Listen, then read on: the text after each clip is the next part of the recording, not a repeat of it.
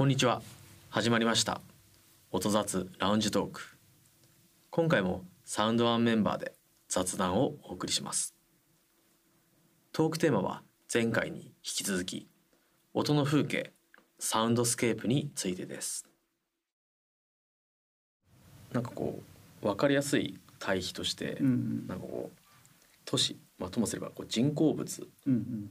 が作る音風景と、うんうん。今言ってたような木が水を吸う音みたいな自然の音、うんうん。まあ、この2つにこう結構こう対比されたりもするのかな。都会の音田舎の音みたいなものとか、わかりやすい図式だよね。人人工的なものと、ただ勝手なイメージはうん。人工物がちょっとネガティブで、うんうん自然のものはポジティブみたいにこうんう分かりやすく言うと捉えられがちなのかなっていう気もしないでもないんですけど。まあ、それはあのベースにはあると思うんですよね。あのその割合は多分、うん。その立場研究者の立場だとか音楽家の立場で違ったりするとは思うんだけどもはい。僕もあのそういうなんていうかし自然をポジティブで人工的なものをネガティブっていうどちらかというとそういうふうになりがちなんですよね。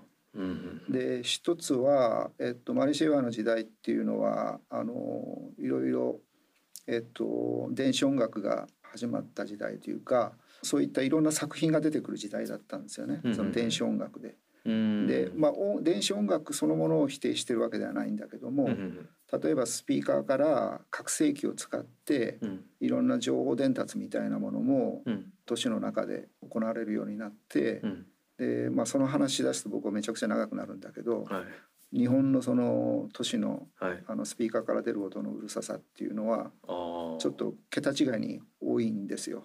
日本は日本は。うるさいんですか？日本はうるさい。で、まあ、うるさいと言っちゃいけない。うるさいっていうのは個人的なかなり主観印象なので、はい。音が大きい。うん。音が大きい。それから音がいっぱいある。あいろんな音がある。いろいろ混じってる。なるほど。だから僕もう何年ぐらいかな？90何年にイギリスから友達が来た時に「なんで日本は機械がこんなに喋るんだ?」って言われたね。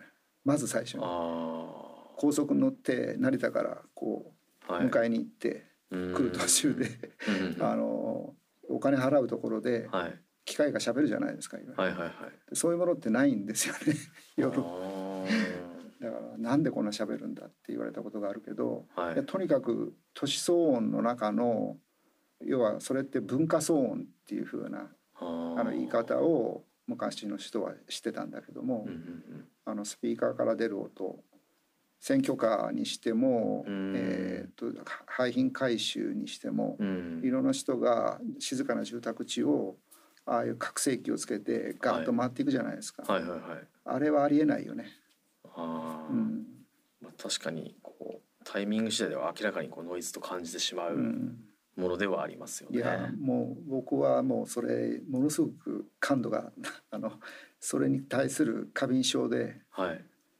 あのダメなんですよああいう音が静かな住宅街になってるっていうこと自体うーんちょっとなナンセンスだなっていう。なるほどなるほど。ああ確かにそうなるとやっぱりこうちょっと人工物の音っていうのはまあ無理やりというかまあ文脈なく作られたもうん。のはちょっとやっぱりネガティブな方にいっちゃいそうですね。そうそうそう。だから、えっとこんな話になっちゃったけどマリー・シェーファーもそういうあれなんて言ったかなそういう電気ノイズみたいな言い方で、うん。えっと当時のそういった音は批判してたんですよね。あのスピーカーから出る音そのものを批判してたわけじゃなくて、はい。えーっとなんていうかなそれが人人にとって人の感覚を麻痺させるようなうん。音が溢れ始めたっていうような言い方をしてたと思ううんだけども、やっぱりこう都市も人為的にこう作られた音と、まあ、自然の音っていうのはそこにあるべくして、うん。まあ、発生した音でもあるので、うんうん。やっぱそういう意味ではちょっと自然の音の方がうん。ちょっとポジティブにこう捉えられるシーンは多かったり。まあするんそですかね。そうだよね。あのーうそこ一時僕はあの10年ぐらい前はすごくそそっちの方にある意味なんていうか原理主義とは言わないけども あのそ結構そのエコ側の人ってそういうふうな立場を取り取りたいがあるじゃないですか。なるほどなるほど。あのそっちの方に行きかけたけども、はい。今だいぶ揺り戻しが起きてるけど、あ本当ですか？あでも次の質問はちょっとそこにあの関わるんですけど。あそうなんですか。その人間がこう意図的にうん。こうポジティブなうん。意味での音風景を作ろうっていう目的のもと何かこう取り組んだり。具現化されたものってあるんですか？えっとそれは何？えっとまあ血の中の音サインみたいな意味ですか？それとも。そうですし。ああ。例えば。インスタレーション的に、はい。えっと要は次元っていうかあの例えばこの1ヶ月間この彫刻あのストリートアート的な彫刻に音がついて流されるとかっていうのはあのそれって要はそそれが彫刻にあるべき音でうん。聞いてて煩わしくないっていうかうん。あの公共空間に作られるものって、はいはいはいえっと、誰もがそれを、えー聞くチャンスもあればうん。聞きたくないのに聞かなきゃいけないっていうものでもあるわけじゃないそうですね。でそれってものすごくケアがし必要でうん。そこのまあ100%なんてなかなか難しいけども、はい。ほぼ100%に近い人が受け入れられるものじゃないとうん。公共空間に実装してはうん。本来いけないと思うんだよね。なるほどなるほど。でそういうもものはあの作品として次元であれば次元っていうのは例えばこの1ヶ月やるみたいな。うんうん。であればあのあっていいんじゃないかなと思うんだけども、うんうんうん。あの困ったものだなと思うのははい。これちょっと過激になるかもしれないけども、はい。あのサイン音。サインサイン音で、えっと、公共空間にあるサイン音でうんうん。ない方がいいなと思うものは僕はたくさんありますね。あじゃあちょっと今の質問はこうポジティブ側で作ったものあるのかという質問なんですけど逆に言えばこう飯田さんが感じるうん。ネガティブなその音風景というかやっちゃってることって何であのすかね、ーまあ一番多いのは鉄道の駅に、はいはいはい。えっとまあいろんなサイン音、まあ特にこれ視覚障害者のために作られた音で、例えば階段を上がるところに、えっと鳥のさえずり音だとか、ああありますね。ここから階段ですよっていう。はいはいはい。でそれから改札うん。改札もピンポーンっていう音がよくしてると思うんはいだけども、はいはいあれも、えー、とここが改札ですよっていう。う。ん。で要は僕視覚障害者の人とのあのシンポジウムだとかあのこ個人的にもいろいろ聞いたことがあるんだけども、はい。まあ、100人が100人同じ回答ではないかもしれないけども、はい。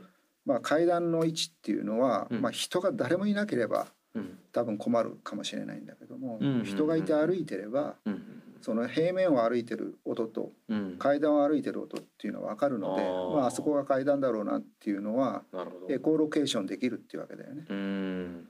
で改札もそうですよ。今はもうピッピッっていうあの Suica の音がしますよ、ね。はいはいはい。だからそこがあの昔はあの切符が吸い込まれて出てくるガチャンっていう音がしてたわけだけども、うん。いずれにしても音がしてるのでその音で改札の音は分かるわけですよね。あーで結構困っ困ることがあるっていうのは、ええ。あのピンポンっていうのが、えっと結構あの私鉄と JR だとか、うん。なんか乗り換えのところでうん。もう交錯しててピンポンピンポンが。どっちの音どあの全然もう混ざっちゃってて分かりにくく逆に分かりにくくなってたりとかそれからこれバリアフリー4でつけられることになったんだけどもエスカレーター上りのエスカレーターはこちらですだとかそれから女子トイレはこちらです男子トイレはこちらですあの共通のトイレはこちらですってね今アナウンス音声でアナウンスされてますよね。ああれはバリアフリー法が規定されてあのつけられるようになってます。どこ行ってもなってますよねあれん法律なので。なるほどなるほどであれも要はちょっとホームホームとホームが近いとうん。もうエンドレスで流れてるからああれも混じっちゃってるっていう。なるほど言い方してたね。だからそういったなんていうかうまく駅の、えー音環境として全体像がこう描かれてちゃんとデザインされてなくって、えー、とそういうものが規定されたからつつけなきゃいけないみたいでこう音を付け足していく。付け足していった時にトータルでどんな影響があるかっていうことがあまり考えられてないというか。なるほどなるほど。確かにこう今の話聞いてると自分以外の人たちが発してる音も、うん。ある意味その場所性がある。場所性っていそうイメージかな。なんか、うんうん。と階段ならうん。確かにこう音が下に行くっていうのはうん。構造上そうなるよねっていうのが分かるので、こうスピーカーだけが音風景をこう人工的に作るものとは限らないなっていうのはうんうんうん。今聞いてて思いましたね。うん残念ながらこれ海外なんだけど視覚障害者の施設でうん、あれフラグサンセンターって言ったかなデンマークにあるはい、あの視覚障害者の施設なんですけど、はいはい平面的には5番の目みたいになっててはい。はい要は自分がどこにどこを歩いてるかっていうのがあの分かりにくいそういうデザインなんだよね。ああなるほど。5番の目になってるので、はいはいはいはいはい。で要は角が来ても、うんこの角を曲がれば自分の行きたいところなのか みたいなところがよくわからない。でそれがその5番の目の交差点に当たるところがうんちょっと塔のように上に空間があるんですよ。ああなるほど。それ明かり取りなんですね。はいはいはい明かり取りっていうのはそれはあのトップライトで、うんえー、と昼間は照明をつけなくても太陽の光で明るくなる。ああなるほどなるほど。でそれと同時に、はい要はそこの残響っていうか音の響きが変わるわけですよ。そうですね。だから視覚障害者の人ってすごく聴覚情報を頼りにいろいろロケーションを、あの自分がどこにいるかだとかあうんの車が来るだとかあの動くものもそうだし止まってるものもあのそこにある音で自分のロケーションをこう把握したりするわけじゃないですか。なるほどですね。だからこう歩いていってるとふと上から残響音がこう落ちてくるでそういう場所であここで交差点なんだなっていうのが分かる。ああはいはい。でそれもう一つは床材がうんその通路通路で変わるんだって、ああ桜の木だったり火場だったりうんうんうん変わるわけだよねだからそう靴音が変わるわけですなるほど自分の足音が変わうんるんですね。自分の足音が変わるのと交差点に来たっていうのは残響音でわかるっていうなるほどなるほど。でこれ何にも電気的な仕掛けがないわけですよなるほど。素晴らしいデザインだなと思うんだよねあだからそのそれをその要は晴眼者目が見える人がそこを訪ねていってもそういうサイン音サインがないから邪魔にはならないし、うんうんうん。その晴眼者の人もそれに気づくとうん。楽しめるっていうか、確かにさっきの話だとこうスピーカーっていうある意味強制的にうん。こう聞かされてる音と違って、うんうん。今の話は例えば自分の足音が変わるとか、うん。自分のこの歩いてる音とかまあ喋ってる音が残響としてこう変化が見られるみたいな、うんうん。自分が発する音が変化することでその知らせられるっていう意味ではそうだね、なんかこう邪魔にはならないですよね。うんうん。強制的に何かをはい聞かされてるっていうわけではないはいので面白いですね、うん。そういうのを意図して作られてるんですか？る。そうそうそうあのちょっと話ずれるけど、えはい。動画で、えー、と視覚障害者の人が、うん。あれ自転車かスケボーかなんかに乗っててうんうんで自分であの舌を打つような音こんな音あをあはいはいはい。出して、まあ、高い高周波だよね。はいはい。高周波を出せば波長として短いから反射がダイレクトにこう来るわけですよ。解説波みたいにこの障害物を乗り越えていかないからはい高い周波数の音っていうのはダイレクトに反射が返ってくるので要はスケボーを走りながらうん。その障害物をその反反射音で感知しながらザーッと走っていくっていう動画があったけどね。それってあれですよね。もうイルカとかコウモリとああまあ全く一緒そうですよね。そうそうそうですね。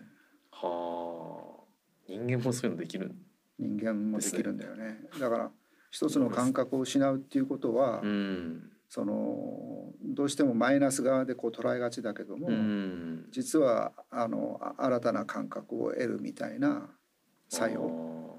でそうそういうのって要は視覚的な情報が入ればうんあの自然にあの自分がどこにどこを歩いてるかっていうのは分かるので、うんうんそういうのを使わなくて済むわけだけどもその視覚を使わなくてもはい。そういう聴覚で、聴覚でまあ視覚を得てるっていうかね、うん。補うというか。補うっていう。はあこういった感じで今後も音に関していろいろと雑談していきますので次回もぜひお楽しみに。